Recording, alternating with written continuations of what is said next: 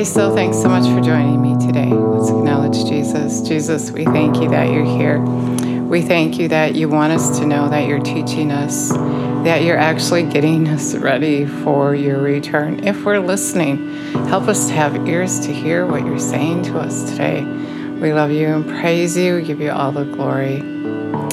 God is so good. He's so in love with us, and He's still talking to me about His return. Of course, He's coming, and He said, We're not ready. We're not expecting Him. And uh, I was talking to Him or thinking about, and He kind of came in on my thinking. Someone I was texting with, and every time I called them back, they said, Oh, I can't talk now. Oh, I'll get back to you. And I feel like Jesus was saying people say that to him all the time.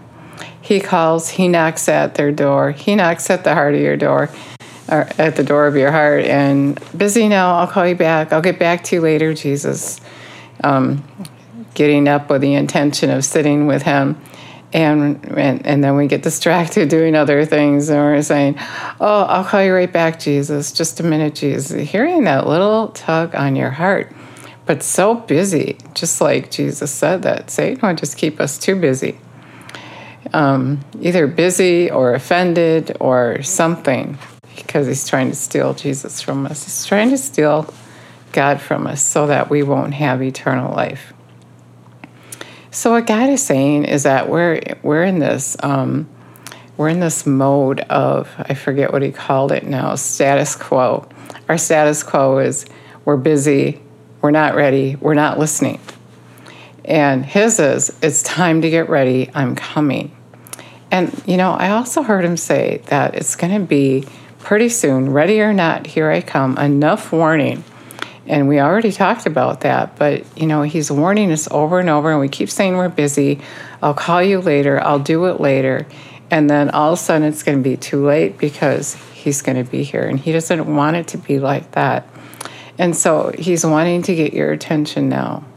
He wants to have your attention right now so that he can show you what you need to do. You know, the, the Word of God says that the kingdom of God is taken by force, Matthew 11 12. From the days of John the Baptist until the present time, the kingdom of heaven has endured violent assault, and it is taken by force. It is taken by force. The kingdom of God is sought with most ardent zeal, intense, uh, uh, excuse me, intense exertion. And so it's not that, you know, like so many people think, which is why, I'll, oh, I'll call you later, Jesus, we'll do it later. It's not important. I know I'm going to heaven. I'm all set. And really, you're not. We're not. Um, if you get on your knees, if you take that time, if you answer that phone call, Jesus is going to start preparing you for heaven. He's going to start preparing you and showing you things in your life that you need to shift so that you can fit in to the place you're going to move in. And if we don't fit in, if, if we're outside of his principles, we're just not going to fit in. He keeps telling me to tell this, but it's so true. On that day, you know, when you stand before him, is it going to be like, well, you didn't have time for me? You didn't agree with me? You really wanted nothing to do with me? You were too busy? And so there's really, why would you want to move in with someone you can't even answer the phone? You can't even call them back. And you don't agree with them. You know, some things, um, people who call themselves Christians, they don't agree with Jesus. They don't agree with the Word of God. And maybe you're thinking, well, I agree. Well, then why aren't you doing it?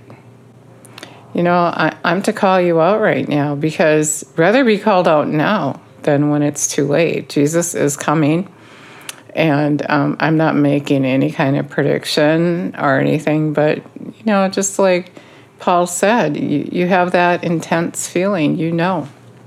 You know things in the spirit, and even though we don't know the day or the hour, we do know that the time is close. And if you read the Word of God, you can find that out as well. But so many people keep putting it off, thinking, oh, it's not happening yet. He's not coming yet. Everybody's been saying that forever and ever. One of these times it's going to be right here, right now, suddenly, and it'll be like a thief in the night if you're not ready. And the thing is, you can get ready ahead of time.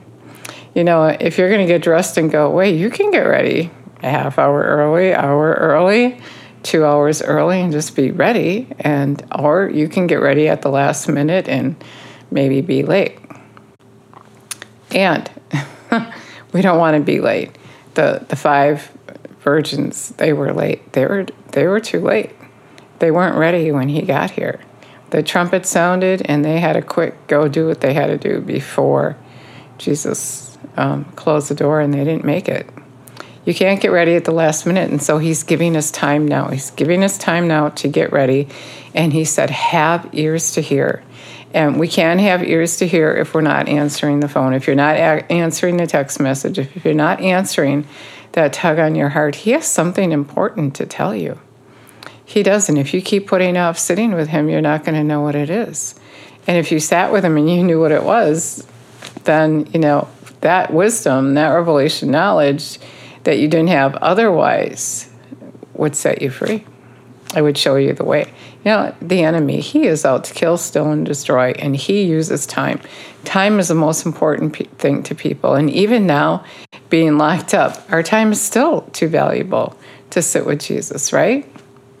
Unless you really realize he's coming and, and you are on your knees and, and you are figuring things out.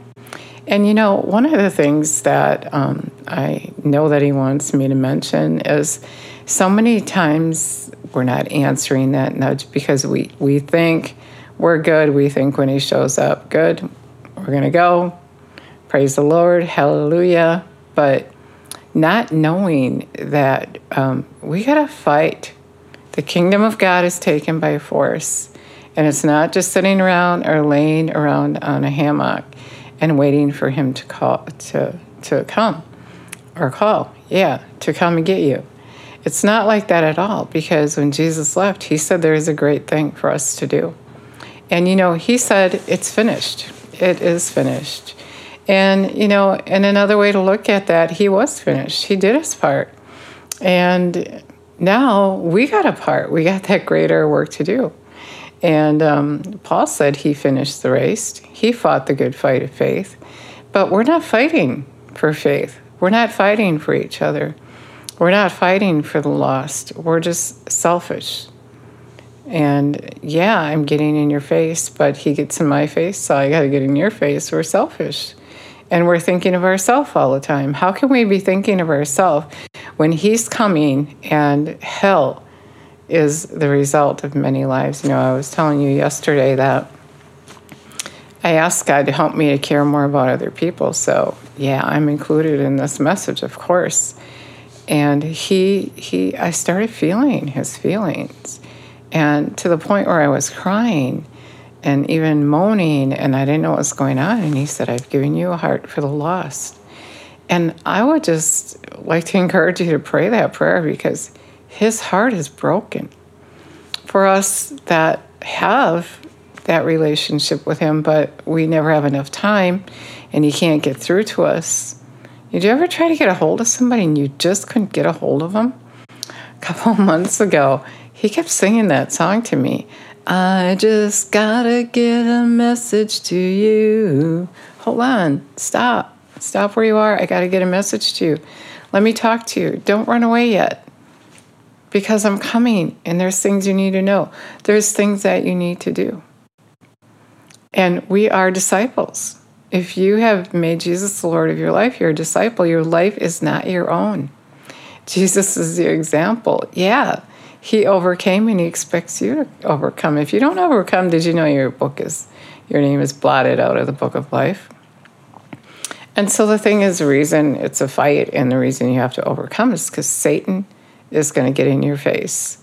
When you go to do that work, he's going to try to fight you. He's going to try to stop you. Jesus said that. He said, as soon as you hear the word of God, he's going to take it. And he's going to keep taking it and t- keep taking it until you grow up and get on another path and get smart and stop letting him take it. And he'll always go back to first base and try to get you again. I was um, liking what I was reading here in Matthew 13 wanted to share it with you. One more page over, I guess. Matthew 13.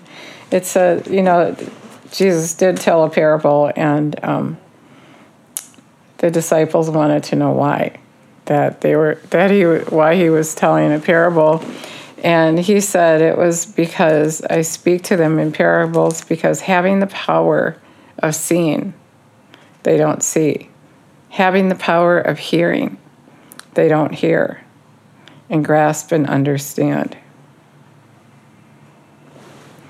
And usually you, you hear it said having ears to hear they don't hear. And this makes it pretty clear. We have the power to see.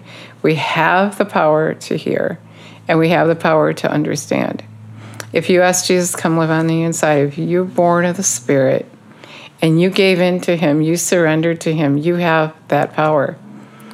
But so often we say the prayer, we get started, and we get distracted because the enemy is a distractor.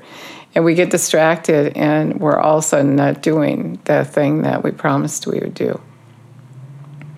You know, when you surrender to Jesus, that means that you're going to do his work, right? If you believe in him, then you're going to act that out. You're going to live that life. When you say that prayer, your life changes. It's not about you anymore. Love the Lord your God with all your heart, all your soul, and all your mind. Just care about what he cares about. And when you care about what he cares about, then you care about your neighbor because he cares about your neighbor. He wants everyone saved. It's not his will that one should perish. And he's sad that we won't get off the hammock and do our part, that we think that we can just lay back. How rude. How rude is that? I was thinking this morning. That Jesus would lay down his life, that he would do all he did. And then he left and he said, If you believe you're going to do what I was doing, pick up where I left off, because now I'm going to the Father. We're just laying around enjoying our life and, you know, um, just taking care of ourselves and our family and who cares about that person over there? You know, that's not my problem. The Bible says it is our problem. And you know what? You would already know all this if you sat at his feet. If you answered that text message, if, if you didn't say later, I'm too busy. And then when you went to church on Sunday, which we're not even doing now, but hopefully you're doing it at home, and every day, every day is a church day, right? Every day we should sit before Jesus but you know, it, when we get distracted in other things instead of actually hearing what he has to say to you. And this is a really awesome time. He's using it. He didn't cause it, but he's using it. He's using this time. You can get alone with him and you can hear what the Spirit is saying to you. You can have ears to hear. You can see and you can understand. And if you can't, then as we talked about yesterday, Jesus said you have to be born again in order to see in the kingdom of God. The kingdom of God is within you. And so when you're born again, the Spirit comes and lives on the inside of you. Jesus said he'll tell you things to come, he'll remind you of the things he said, he'll be your counselor, your standby, anything you need. He's going to be there for you. He's going to be there. And so when you do that, when you commit to him, when you're ready to surrender, that is really when you're born again. If you're just religious, you're not going to hear Jesus and you're not going to submit to him. You're going to say, Well, I don't think that's right. I don't agree with that. I know the Bible says it, but I don't think Jesus means it for me. I don't want to do that. I'm my own God, you might as well say. And when you stand before Jesus on that day, you're going to say, Well, I thought. And that's the problem, right? You thought. You thought it was okay. You thought you were good. When we surrender to Jesus, it isn't what we think anymore. Because what we think is like this, and what he thinks is huge. His way is higher than our way. He wants more for you than you can ask or think. You know, when your kids, um, well, actually, I'm thinking about when someone bought me something, and I was just thinking that, you know, I'm just going to get this little thing. And the person was like, no, get the most expensive one. And so I did, and that's how God thinks. And I actually knew that God was using the person at the time too, and He was speaking through her. And yeah, He wants more for you than you can ask or think. So living your little life by yourself, for yourself, is not only selfish, but it brings evil. It brings evil. But when you live His way, when you live in love, and you give of yourself, you're created to give like Him. You're going to have happiness, peace, joy, and contentment. It feels good to do the right thing. It feels good to forgive and not hold a grudge and love anyway. It's not about you. And if you let Jesus clean you up, if you go and answer that text message, if you answer that phone call, He's going to clean you up and give you that joy that you need. His joy in you. He said, I'm telling you all this so that my joy can be complete in you. And so, what He's saying today is change your status quo. Get out of that place that you're in and start getting ready because He is coming and He wants you to be ready. It's not as well that any should perish and read the Word of God and find out where you're at. You know, He speaks through His Word. He is His Word. So if if you feel like you can't hear Him, when you submit to Him, Jesus said, "If you love me, obey me, and I'll show myself to you." And so, yeah, you got to make the first steps. You got to get back. And you know, if He's already nudging you, then answer that call. But if you ignored Him for a really long time and you just can't seem to hear Him or or feel Him anymore, and get on your knees and repent and tell him that you'll do whatever he tells you to do and he'll take you up on it I just remember just a couple days ago he asked me to do something and my flesh was fighting me and after like three times um, i just started feeling really bad and i said just give me one more chance because i kind of felt like he was walking away like give me one more chance and boom right then and there i got that chance he's so good He's so waiting on us to answer him. Answer that call. if you never asked Jesus, come live on the inside of you. Revelation 3:20 says that he is already knocking at the door of your heart and if you will heed his voice, he's going to come in. Then you're going to be born of the spirit and then you're going to see in the spirit and you're going to just long for him. You're going to long to be right with him because it feels good. Just like if you eat healthy food, it feels good. When you get your weight down, you're not carrying extra stuff around. It feels good, right? When your clothes fit, it feels good. It feels good to do the right thing. It feels good to hang out with Jesus and, and to have that safe and secure feeling like we talked about yesterday. You want to have that. You want to know for sure that you're going to be with Him when you leave here. Don't be prideful. Don't be deceived. The enemy so easily deceives us. He likes to, likes you to pet yourself and say it's okay. And God is hard on us. He corrects us because He wants to keep us on that straight and narrow so that we make it. So that we make it. So we can live with Him forever. And so, yeah, um, the, Jesus, when He was here, He told the Holy, He told the disciples He was going to go, and they were grieving, and He said, "I'm not going to leave you as orphans." But the Father is going to send the Spirit. My Spirit is going to live on the inside of you, and you'll never ever be alone. And so that's what's going to happen when we say this prayer, if you mean it. And then you have to heed His voice, because He's going to do more for you than you can ask or think. Ephesians 3:20, Ephesians 2:10 says, when we're recreating Christ Jesus, when we're born anew, he, he recreates us and puts us on that path that leads to the good life. So as you give your life away, his principle is given will be given unto you, pressed down, shaken together, and running over. And so when you give your life away, then you're going to get it back, a hundredfold return. Jesus said, No one gives up houses, mother, sister, brother, or anything for the sake of the gospel and does not get a hundredfold return in this lifetime.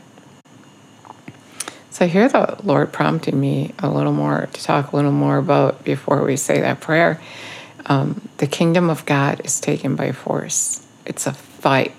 It's that precious pearl. So, verse 15, it says, He who has ears to hear, let him be listening, and let him consider and perceive and comprehend.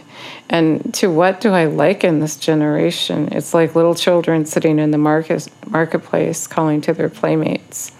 We piped a wedding song and you did not dance.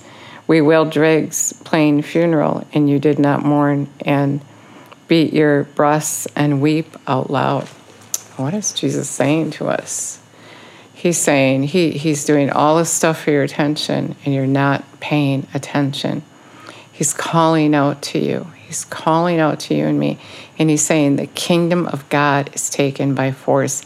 You got to fight. And instead of fighting, we're laying in a hammock, not doing anything. I guess he just wants me to, to just reinforce this, to reiterate the fact that he is frustrated. Actually, said that to me a couple of weeks ago. He's frustrated, And he's saying, Obey me. He's calling us to do his work, to bring in the harvest, to prepare for his return. And he's really, I really feel like he's just being stern about it right now.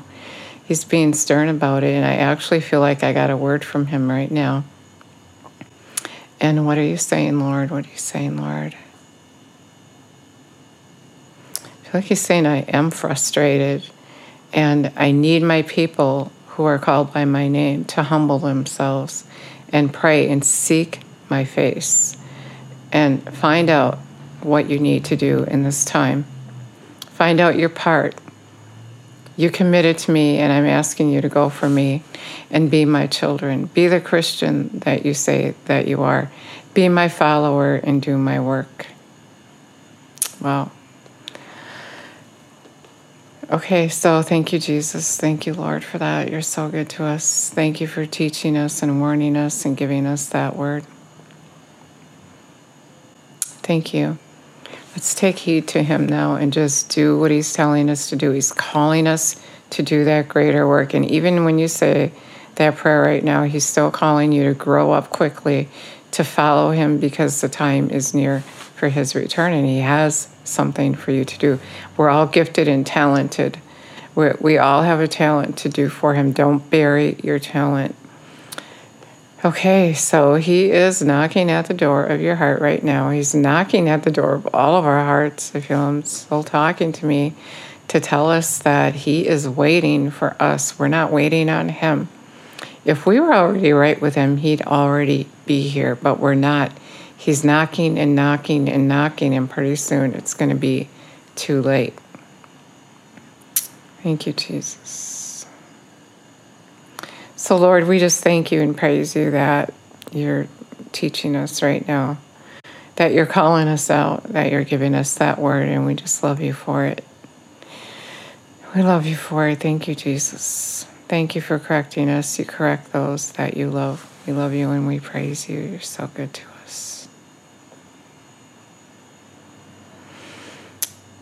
So I just feel him telling me as well that this is a heartfelt prayer that you're about to pray. If you're going to ask Jesus, come and live on the inside of you, it's a commitment. And he expects you to go for him.